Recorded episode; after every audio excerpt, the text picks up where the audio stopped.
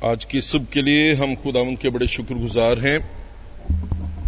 और ये वक्त खुदावंद ने हमें बख्शा है। आपको पता है कि स्टोन्जाबाद की कलीसिया के साथ मेरा जाती तौर पे बड़ा प्यार है। और मैं एक किताब पढ़ रहा था साइकोलॉजी की तो उसमें जो राइटर है, वो ये कहता था कि जब इंसान की उम्र 40 साल से ज़्यादा हो जाती है तो वो चीज़ों को ऑर्गेनाइज करना शुरू कर देता है। और कभी आपने गौर किया हो, जो बुढ़े होंगे, वो कहेंगे, यहाँ से क्यों चीज़ उठाई? यहाँ पे वापस क्यों नहीं रखी? ताला क्यों नहीं लगाया? है ना, वापस चीज़ों को अरेंज क्यों नहीं किया? जहाँ से चीज़ उठाई, वहाँ पे क्यों नहीं रखी? और ये एक टेंशन और कॉन्फ्लिक्ट जो है, ये हमारे माशरे में हमारी दुनिया में पड़ा रहता है, क्योंकि नौजवान नस्ल जो है, वो जहाँ से चीज़ उठाती है, वहाँ रखना नहीं चाहती, और बुढ़े जो है, वो वहाँ पे वापस रखवाना चाहते हैं। और इस वजह से घरों की फिजा बाजुकात बड़ी खराब हो जाती है। और उसका सबब, उसकी वजह जो है, वो ये है कि अब जो बुढ़े हैं, वो उस स्टेज की तरफ़ चले गए हैं, जहाँ पे वो चीज़ों को सेट और अरेंज करके स्मूथ करके जाना चाहते हैं और 40 साल की उम्र के बाद उन्होंने तैयारी पकड़ लेते हैं वो। और जेनी तौर पे उनका डीएनए ऐसा बना है कि उस डीएनए के मुताबिक वो जो है सब कुछ सेट देखना चाहते हैं, सब कुछ सेट करके जाना चाहते हैं। और नौजवानों की जो जो नई जनरेशन है, उसमें वो पहलू जो है वो अभी नहीं आया, वो अभी उस ऑर्गेनाइज्ड तरफ़ जो है वो गए नहीं। ये ये टेंशन पड़ी रहती है।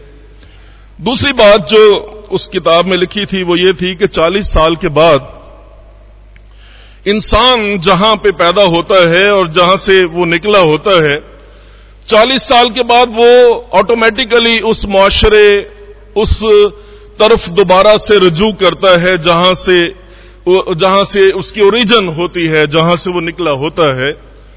तो आ, मैं पैदा तैतीस चक में हुआ, मुझे याद नहीं है, लेकिन मेरे वालिद, मेरे पेरेंट्स जो हैं, वो यहाँ पे पैंतीस चक में रहे, उन्होंने कुछ देर यहाँ पे खिदमत की।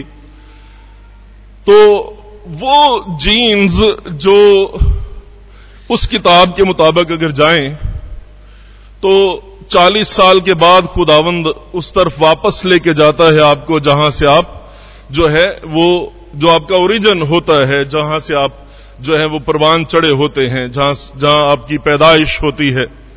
सो इस सबब से कभी आपने देखा है कि आप अमेरिका इंग्लैंड और इधर उधर भी चले जाएँ तो जो आपका ओरिजिन होता है लोग पहली बात जो पूछते हैं पिंड का की हाल। पिंड का हाल इस वास्ते पूछते नहीं कि उनका दिल पिंड में ही है चाहे वो कहीं भी चले जाएँ।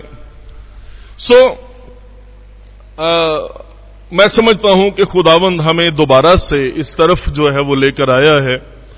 और खिदमत का वो काम जो आ, शायद हमारे पेरेंट्स ने शुरू किया खुदावंद उस तरफ़ जो है वो वापस हमें लाना चाहता है। पादरी साहब ने बड़ा अच्छा हवाला पढ़ा हम सारे लोग मिलकर पढ़ रहे थे। जबू नंबर 146 की तलावत हमने की है और उसमें कुछ जो है ज़िक्र है बयान है खुदावंद परदेसियों खुदावंद सादिकों से मोहब्बत रखता है झुके हुए को उठा खड़ा करता है अंधों की आँखें खोलता है और फिर उसके बाद वो यतीम और बेवा को संभालता है। और ये अगर आप गौर करें तो खुदा जो है वो कम्युनिटी को चेंज करना चाहता है। खुदा कम्युनिटी ट्रांसफॉर्मेशन का खुदा है।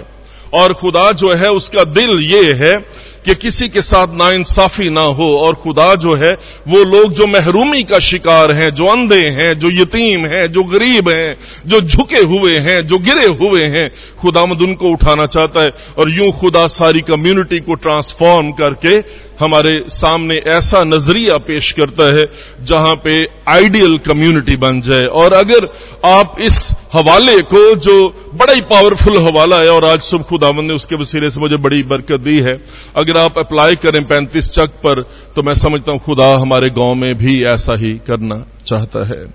बहरहाल, जो दिल खुदावन ने हमें दिया है, वो ये है कि हम तालीम के हवाले से लोगों को शौर दें और नई नस्ल को खास तौर पे जो नई नस्ल है उसे उसे स्कूल बना के एजुकेशनल इंस्टीट्यूशंस बनाकर जो है इदारे बनाकर हम खड़ा करें और जो तालीम आ, का जो जो मैदान हमसे छिन गया है, उस गोल्डन ईरा को हमें वापस जो है वो लाने की ज़रूरत है। और ये हमारा विजन है, ये हमारा काम है, और इसी काम पे हम जो है वो ज़िंदगी गुजार रहे हैं, इसी काम में हम आगे बढ़ना चाहते हैं। हम स्कूल खोलना चाहते हैं, हम कॉलेज बनाना चाहते हैं, हम टेक्निकल स्कूल बनाना चाहते हैं जहाँ पे जो बच्चे स्कूल ड्रॉप आउट्स हैं, वो बच्चे जो हैं वो दोबारा से कोई हुनर हासिल कर लें और बेहतर ज़िंदगी की तरफ़ जो है वो रवा दवा हो जाए, ये हमारा विजन है, ये हमारा पैशन है। उसमें मुश्किल भी आती हैं, उसमें मुसीबतें भी आती हैं, उसमें परेशानियाँ भी आती हैं। लेकिन अगर तू मुसीबत के दिन बेदिल हो जाए तो तेरी कुवत बहुत कम है, ये बाइबल मुकदस में लिखा है। सो खुदावन ने बेदिल होना नहीं सिखाया और हम बढ़ते ही चले जा रहे हैं। और इसी पैशन के तहत तैतीस चक में एक स्कूल हमने खोला है। लोग आते हैं क्रूसेड करा के चले जाते हैं। क्रूसेड कराने वालों से माजरत के साथ हाथ बाँध के आ, लेकिन मैं समझता हूँ कि एक शाम के क्रूसेड से कलीसिया नहीं बदला करती। आपको दाने की तरह बीज की तरह अपने आप को इन्वेस्ट करना पड़ता है बोना पड़ता है और फिर जाके आप आ, एक सीज़न के बाद दूसरा सीज़न जब आता है एक मौसम के बाद दूसरा मौसम जब आता है इस साल के एक हिस्से से जब दूसरे हिस्से में आप दाखिल होते हैं तो फिर आप फल देखना शुरू करते हैं। कभी कभी इस तरह तब्दीली किसी कम्युनिटी च नहीं पायदार तब्दीली तो मैंने नहीं देखी बाकी आगे खुदा उनकी मर्ज़ी है। सुबह एक स्कूल हमारा जो है ओकाड़ा में है एक स्कूल तैतीस चक में है। इसी पैशन और इसी जज्बे के तहत हमने पैंतीस चक में आ, कुछ रकबा जो है वो लिया। ताकि हम एक टेक्निकल स्कूल और एक हॉस्टल और एक कॉलेज जो है यहाँ पे बना दें। और हमारा जो प्लान है, जो हमारी रोया है, वो ये है कि जो हाई स्कूल है, वो तैतीस चक में हो और जो कॉलेज है, वो पैंतीस चक में हो।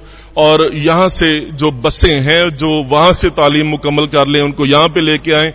जो यहाँ से दसवीं क्लास तक के बच्चे हैं उनको वहाँ पे ट्रांसपोर्ट कर लें और इस तरह से ये बढ़ते चले जाएँ। जो स्कूल से भागे हुए बच्चे हैं जो तालीम मुकम्मल नहीं कर सके उनको मोबाइल रिपेयरिंग कोई मोटर वाइंडिंग कोई इलेक्ट्रिशियन कोई आ, आ, आ, आ, कोई क्या उसको कहते हैं कारपेंटर का काम कोई ऐसे काम जो है उनको सिखा दिए जाए ताकि वो बेहतर ज़िंदगी की तरफ़ जो है वो रवा दवा हो जाए। ये हमारा पैशन है ये हमारा विजन है ये हमारा जज्बा है।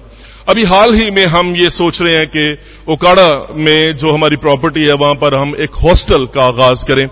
लड़कियों के लिए सेपरेट और लड़कों के लिए सेपरेट और जो देहात में, मैं आपको इसलिए भी बता रहा हूँ कि ये मिनिस्ट्री के इश्तहारात भी हैं, खिदमत के इश्तहारात भी हैं। अगर आप किसी को जानते हो जो वाकई डिजर्व करता हो बहुत ही गरीब फैमिली हो तो वो तालीम हासिल करना चाहते हो तो हम उनको जो इस हॉस्टल में हम दाखिला दे सकते हैं और उनकी पूरी जो ज़िम्मेदारी है वो हम बच्चों की जो है वो ले सकते हैं। आ, कोई बहुत ही डिजर्विंग बच्चे हों तो हम उनको जो है वो तालीम जो है वो देना चाहते हैं उनकी परवरिश करना चाहते हैं उस माहौल में उनको रखना चाहते हैं जिस माहौल में रह के वो परवान चढ़ सके और उनकी कामयाब ज़िंदगी हो। सो आपने ज़रूर इस बात के लिए खुदा उनके ज़ोर में दुआ भी करनी है और मेहरबानी करके आप जहाँ तक हो सके हमें अपनी नेक ख्वाहिशात में, तमन्नाओं में ज़रूर हमें जो है वो जगह दें। खुदा मंद आपके साथ रहेगा खुदा मंद आपको बरकत देगा। आप